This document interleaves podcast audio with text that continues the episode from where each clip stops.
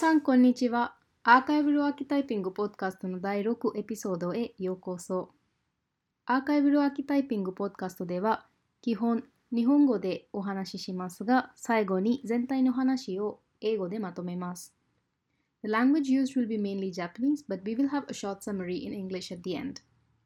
私は今日のホストカルティカです。情報科学芸術大学院大学 IAMAS の学生です。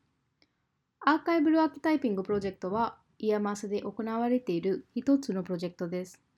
このポッドキャストは Archival Archetyping プロジェクトで行う今年の12月24日に開催する展覧会に向けて放送していきます。そして今年の Archival Archetyping のメンバーをゲストに迎えてトークをしていきます。前回は松井茂先生とお話ししました。今日は学生の西田清と話していきます。こんにちは。こんにちは。西田さんの自己紹介お願いします。山須 M1 の西田清と言います。山須に来る前は九州大学の芸術工学部っていうところにいて、音響設計学科っていうところで、まあ、音、まあ、音響、あんま表現とかではなくて物理系のことを中心に学んでました。でも卒業研究では、えっと、もうちょっと表現系ことをやっていて、アロエベーラってあの植物を使ってシンセサイザーを作って楽器にするっていう 卒業制作をしてました。で、まあ、山須に入ってからは、そうですね、まあそれを継続をしつつ、次何しようかなっていうのをずっと考えてるっていう感じです。えっと、なんか留学とかもしていた。あ、そう、そうですね。あの、えっと、3年生で2018年の4月、学部の3年生の時、2018年の4月から2019年の3月まで1年間、ドイツのカールスルーエっていうところの、あの、ZKM とかがあるところの、ZKM の隣に大学があって、そこのカールスルーエ造形大学っていうところで1年間メディアアート学部っていうところで、立体音響をの作品を作ったり、インターネットアートの先生についてインターネットアートを作ったり、まあそこで AI を使った作品とかも作ってました。うん、だからその時点でもなんかインターネットアートとかをやっていたっていうこと？そうですね。なんかそう。なんかインターネット、まあコンサートでやる作品も、えっと、参加者の人、まあコンサート会場でやるんですけど、参加者の人がそれぞれスマ自分のスマートフォンからウェブサイトにアクセスして、そうすると、その観客のスマートフォンから音が出るとか、観客のスマートフォンがこうディスプレイになったりするっていう作品を作っていて、そこでもまあこう、ウェブブラウザとか、まあ、を使った作品、ネットワークを使った作品を作っていて、で、まあ、えっと、インターネットアートの先生とやっていたのは、のところでやってた、一緒にやってたのは、まあ、サーバーを自分たちで作るとか、うん、えっと、今の、今、まあ、もともと、今はすごい、あの、なんだ、センタライズな、こう、うん。中心があるようなネットワークになってますけど、もともとはすごい自分一人一人がサーバーを持っていたっていうところもあって、そういうような、まあ、HTTPS っていうのが、まあ、今の主流となってるインターネットのプロトコルなんだと思うんですけど、DAT っていう、まあ、その、もともとのピアツーピアの、えーネットワークを模した、模したというか、まあ、そっちの方に思考している、この理想的なネットワークの、えっと、を使って作品を作るとかっていうこともやってたりしました。うん、なるほど。で、今回のアーカイブルアーキタイピングの展覧会でどういう作品、そうですね。今回のアーカイバルアーキタイピングの、うんえっと、僕が作る作品は、えっと、まあ、インターネットブラウザを使った作品なんですけど、まあ、こういう状況下において、こうコロナウイルス感染症が流行っまあ、流行において、まあ、こう、まあ、すごい社会環境も変化しているし、こう急速にオンラインっていう、まあ、インターネットが使われてるっていう中で、僕はすごい、まあ、やりづらさというか、今までとは、まあ、みまあ、誰もが感じているとは思うんですけど、そこにすごいやりづらさを感感じていて、でもそれが、なんだろうな、こう、あんまり外に出せない空気をこう個人的には感じていて、うんこう、なんだろう、なんだろうな、こう、やりづらさとか、まあ、そのみんなこの状況下なので、こう、誰も弱音を吐いてはいけないではないけど、こうみんなで頑張っていかないといけないみたいな空気を僕は感じていて、でも、まあ、確かにそれは、まあ、正論っていうか、それはそうなんだけれども、こう、なんだろうな、うん。でもそれってなんか辛すぎないみたいな、こう、それって辛すぎるし、別にそこに、こう、うん、なんかついていけない人もいるし、僕は実際そんなについてってない感じがしていて、でもそういう、それも別に、そういう場所も認められていいと思うし、まあ、自分でそういう、まあ、そういう状況下で僕は結構こう表現とかを結構しにくいなっていうのをすごい感じていたんだけれども、でもやっぱそう、まあ、うん、やっぱ何かをこう、外に出さない限りはそれを分かっては、そう思ってるのも分かってくれないしっていうところで、うん、まあ、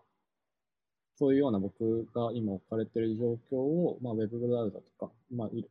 まあ、メディアを使ってこう表していくっていうような作品を今作っているところですね。うん、うん、なるほど。なるほど。なんか何がな、なんかこのやりづらいっていうのは何がやりづらいのかというのは。ああ、なんか、あなんか、めっちゃコロナに対する言い言い訳になってしまうんだけどねなんだけど、まあでもそれは、いや、なんか僕結構すごい、もともとはすごいいろんなところに行く派の人だったんだよね。こう、いろんなところにああの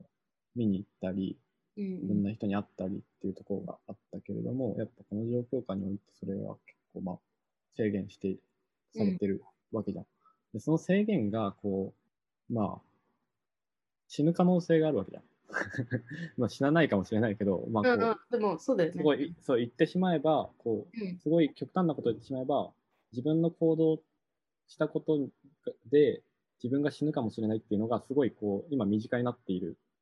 気がしていて、うん、で、それはすごい思っていて、でそれを考えると、あんまあ、前、前までみたいな動き方はできないわけ、うん、で、まあそれはすごい感じていたし、やっぱその、それを、そその結果、まあ家にいないといけないっていうところで、僕はこう、どんどんこう まあ、っていうのが、まあ結構自分的にはすごい違和感というか、こう、うん、あんま、あの、まあそれはしょうがないんだけど、自分では納得できてなくて、自分でもこの解決策はあんま見つかってないところだったんだよね。そこが結構、あの、どう作ってる時になってたりはしたり、まあ、あと、まあ、ツイッターとかは、まあ、なんだろうな。まあ、なんか、うん、なんか、コロナになってツイッターをやめたん、やめてはないんだけど、うん、結構使い方を変えたというか、こう、うん、今までは普通のツイッターとして使ってたんだけど、宣伝以外にあんま使わなくなっちゃって、まあそれもでもこう、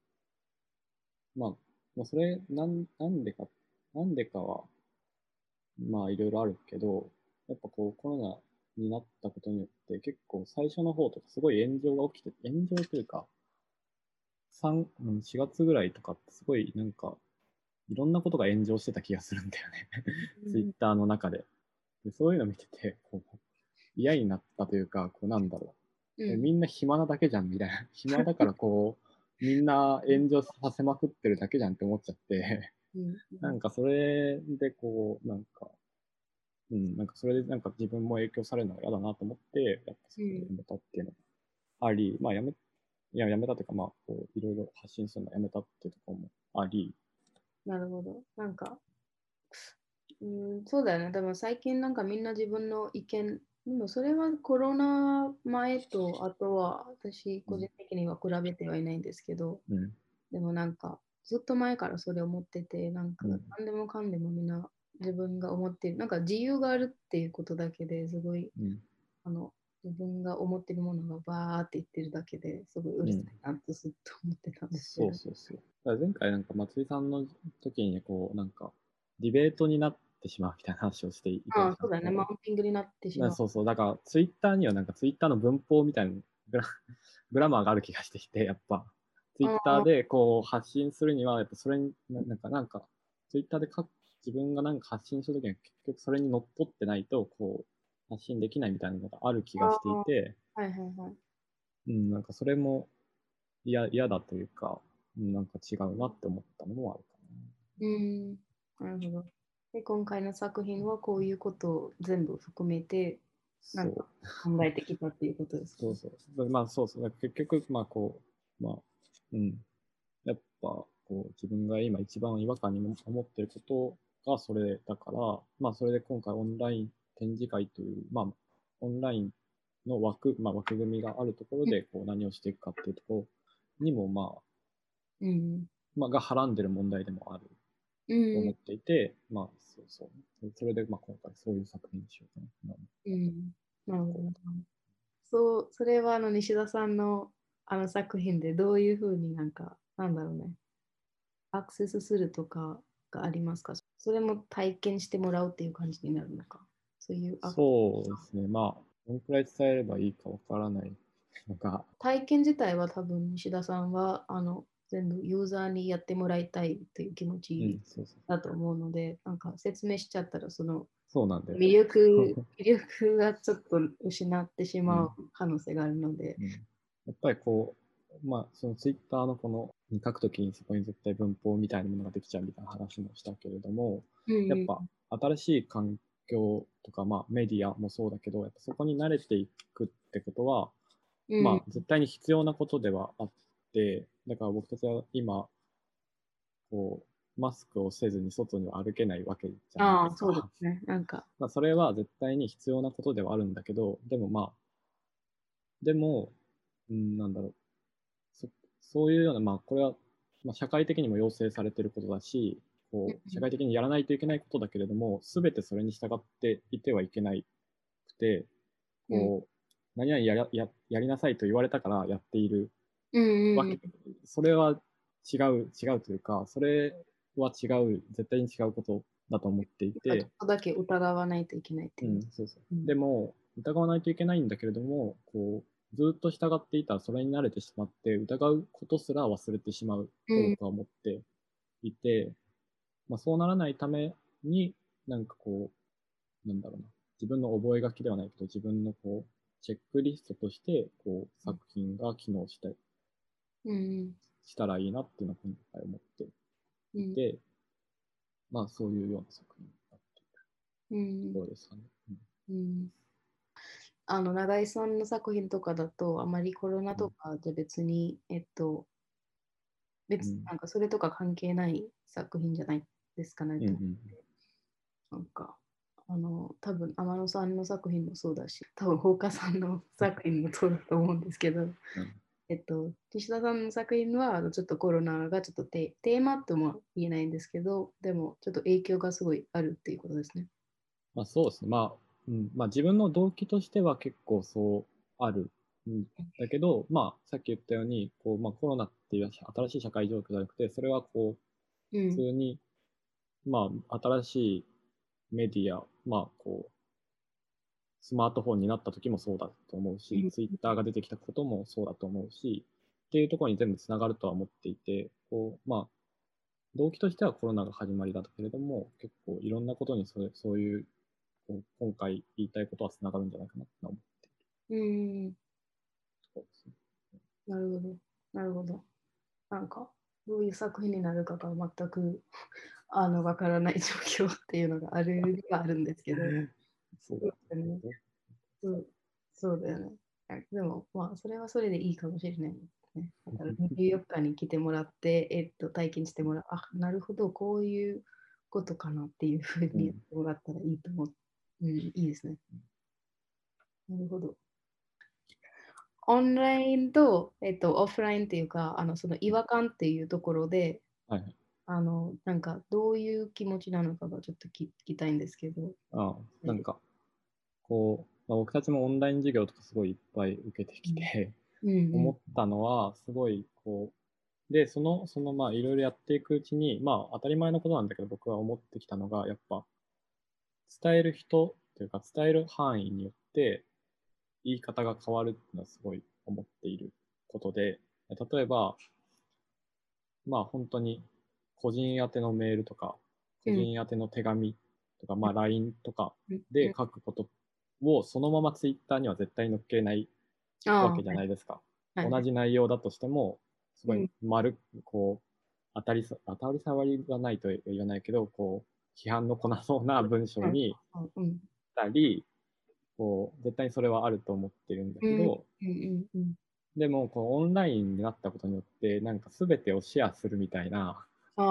状況がちょっと出てきている気がしていて、じゃあドライブに全員上げておくので全員見てくださいとか、ああはいはいはい録画するので後で見れますよとかいうことが多分あると思うんですけど、もうそれそれが、まあこう、それって対人ここう1対1で話すとか、うん。その3人とかで話すって、もともとのこうオフラインの方では絶対になかったというか、まあ、録画するなんてこう考えなかったうん。ことうん。だし、こう、まあ、おこのコミュニケーションが一回オンオンラインとか、まあ、デジタル、カメラを通していることによって、そこで絶対、まあ、録画もできるし、それをシェアすることってどんどん簡単になるっていうことによって、やっぱコミュニケーションというか、こう、話す内容が絶対にこう影響を受けているとは思っていて、で、その、やっぱこう、どんどんこう、オンラインが進ん、オンラインが進んでくるとか、まあそういう、うん。まあそうなった時に、こう、さっき、こう、どんどん言うことが丸くなってくるって言ったけど、うん。まあ、そういうことはどんどん発生してくるんじゃないかな。丸くなっていくのは、こう、誰、誰からも批判を受けないような、ああはいはいはい。突っ込み入れられないような、当たり障りのないようなものになってしまうんじゃないかなって思ってうんいて、でも、でもさっき言った話もつながるけど、でもそんなことをずっと繰り返していたら、それに慣れてしまうん。うん。うし、それが自分の感情だと思って、感情とか自分の主張は、そんな、こう、うん。当たり障りのないものが自分の、本当に自分の思ってることで、自分がを騙してしまうような気がしてうんいて、やっぱその辺をちゃんとこう表現したいし、自分もそういうれ練習ではなくて自分もそういうことを心がけていかないな、いけないなっていうのはすごい思っていること。で、ああなるほど。うん。ああなるほど。なんかさっき言ったようななんかツイッターのあの文法なりなんかそういううんわからない間になんか出てくるそういうものうんうん。うん。が、うん。なうん、そうだよね。それに、まあそうだよね。だから私もあの久しぶりだぶりになんか Facebook 始め、なんか再開したときなんか全くわからなくて何が起こってるかっていうのが、っていうのがすごくあって、でなんかあの Rate Translation みたいなものが最近出てきて、日本語で書いてる人たちに向けて、私全部英語で使ってるんですけど、全部英語に勝手にトランスレートしていいるような機能があるの、うん。最近出てきたような気がして、で、なんか私が最初に読んでたの、なんか全くそれが分からなくて、あの Facebook に入ったとき、なんかみんなの英語がすごい変だなってすごい思ってたよ。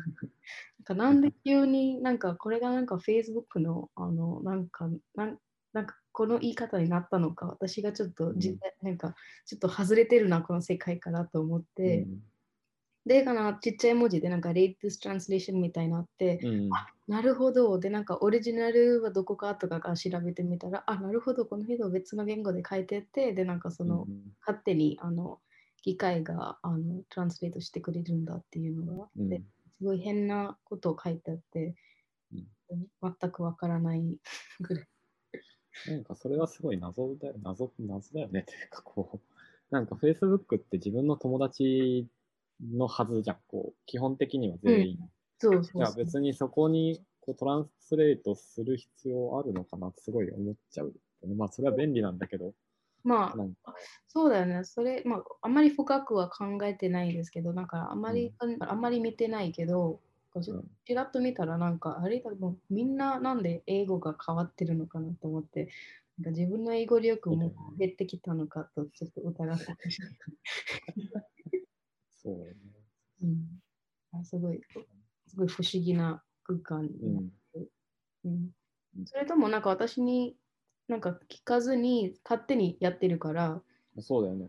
うん、だからそれはそれでなんかちょっと違和感があって、そこで多分あのその人との差もちょっとすごい感じたりとかしてしまうから、とか自分は、えっと、例えばあのある人と日本語でベースになってるので、その人がいつも日本語で投稿してるのに、急に英語になると、またそこでちょっと距離感っていうか、この人変わったっていう感じがしてきて。だからそのこの言語自体はその人との距離もすごい感じてきたっていうのがあって、うん。それ一つの機会っていうかい一つの SNS だけでそんなことがあり得るっていうのは、うん、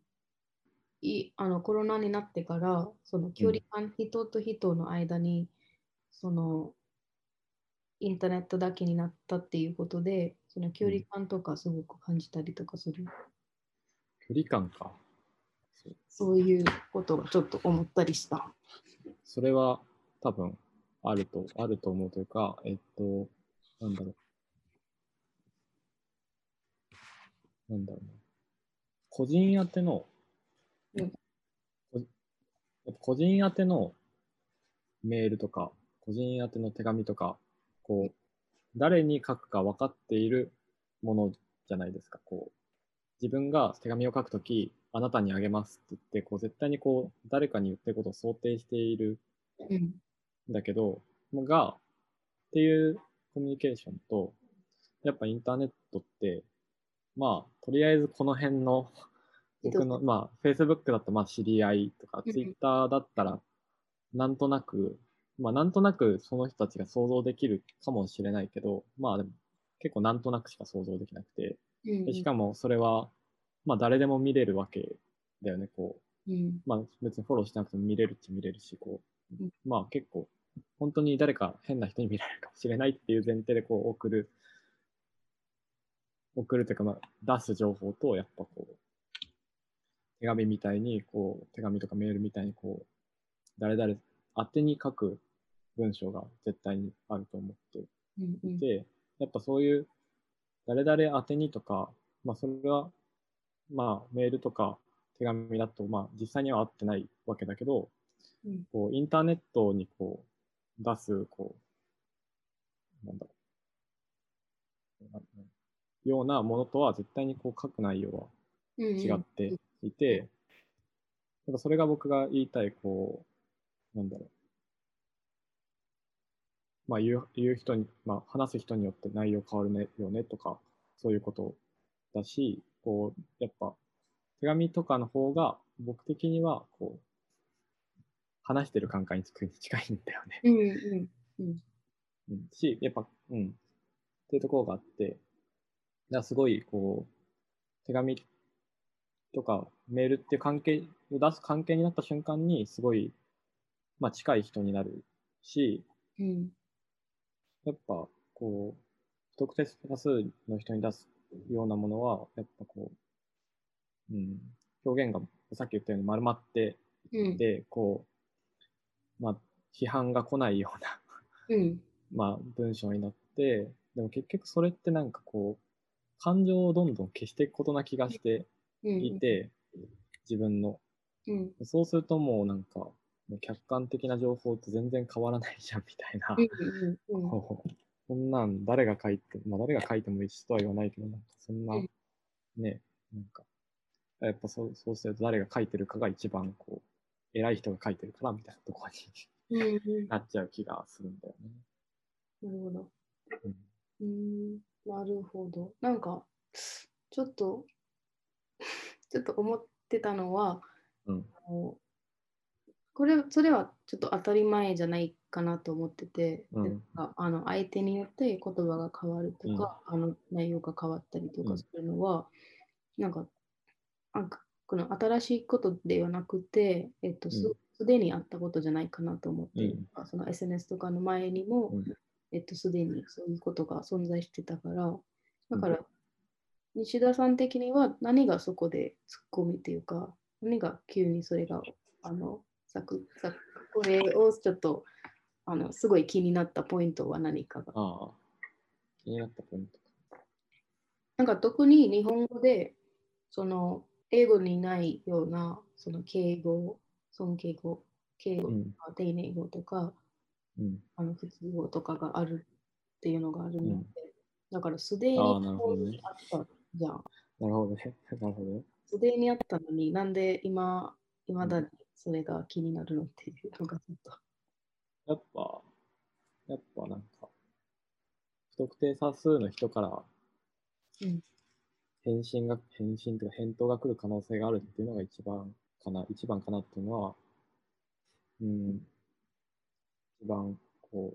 う、まあインターネットっていう上で一番違うところなんじゃないって感じだけど、わからんけどね、こう、けそのさっき言った日本語の使い分けみたいなものもあるけど、批判が来ないようにっていうことを、まあ、批判じゃないなじゃないけど、まあ、人にどんなリアクションされるかわかんないっていうのは、うん。こう、本当にいろんな人に、インターネットだと、まあ、いろんな人に聞けるわけじゃん、こう、なんだ自分が言った内容を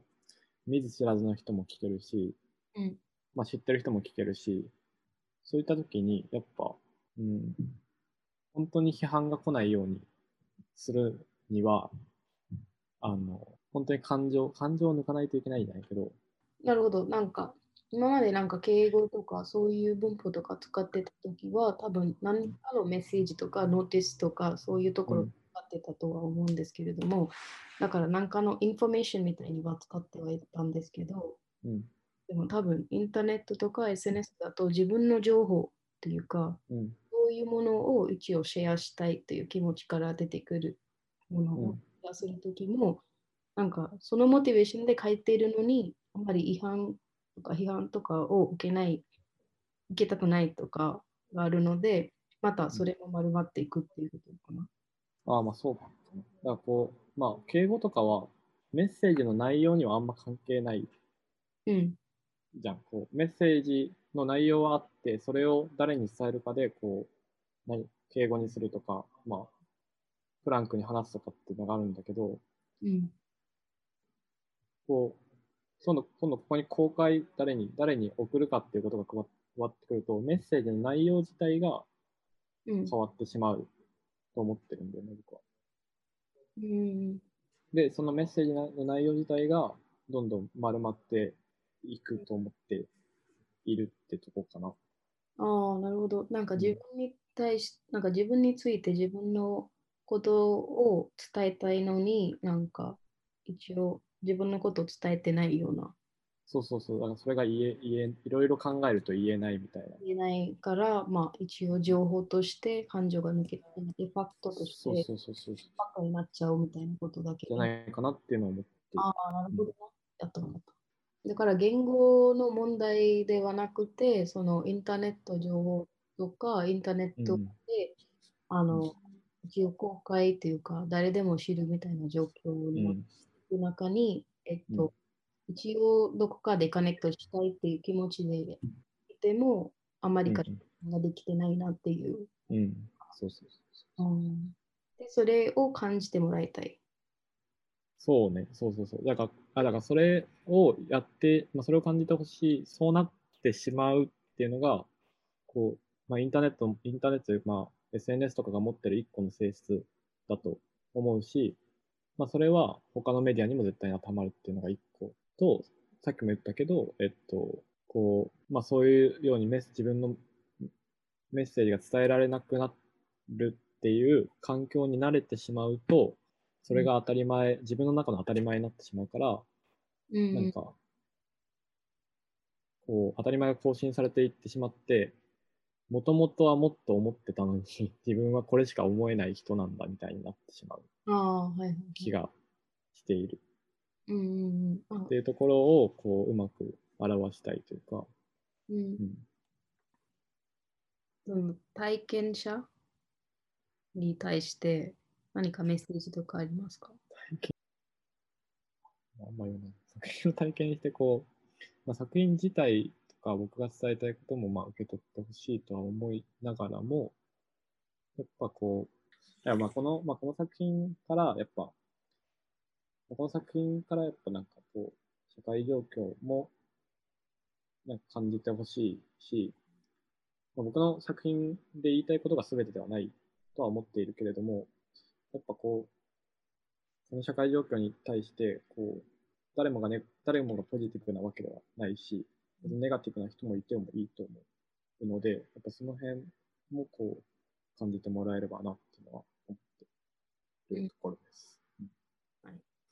りました。ありがとうございます。ありがとうございます。ここから英語で話していきます。Today's guest was Kiyu Nishida. He is a student at EMAS. Before coming to EMAS, he graduated from Kyushu University from Faculty of Design. He studied acoustic design. As his graduation project, he created synthesizer using aloe vera to make a musical instrument. He also went to Karlsruhe Institute of Technology to study media art, where he created internet art and was involved with artificial intelligence and other stuff. Under internet art, also, he had created a server for himself or concerts where one could access using their smartphones, etc. For archival archetyping exhibition, his artwork is based on will be based on internet browser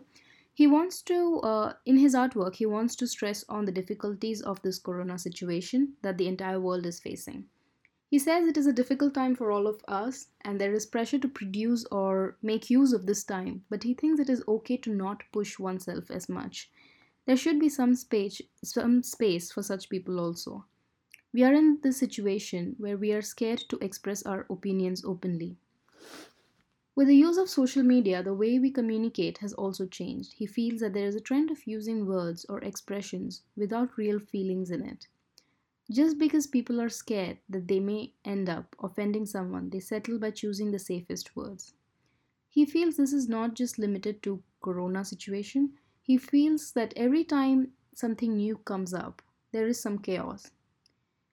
He does not discuss how the experience of his artwork would be, as he wants the audience to, ex- to visit the exhibition on 24th December and experience it themselves. Um, then he talks about online and offline experiences. He says that we change the way we speak depending on who we are speaking to or who we are trying to communicate with. However, in case of online sharing, everything is visible, even when we use um, everything is visible to everyone. Even if we are using Zoom recording or Google Drives or spaces to share documents. And that's where he thinks that we as a society become more careful. And once we keep repeating that, once we keep being careful about everything that we share, it might become a very obvious thing to do. He feels that if that happens, we not we may end up not really expressing what we think. We may not even understand what we think because we would be too careful to show the world the way they would perceive it we would all end up existing only to show others, and he wants people to reflect on this through his artwork. Thank you for listening to us, and this is uh, this was a summary for Kiyu Nishida's talk for today. I hope to see you next Tuesday. Thank you.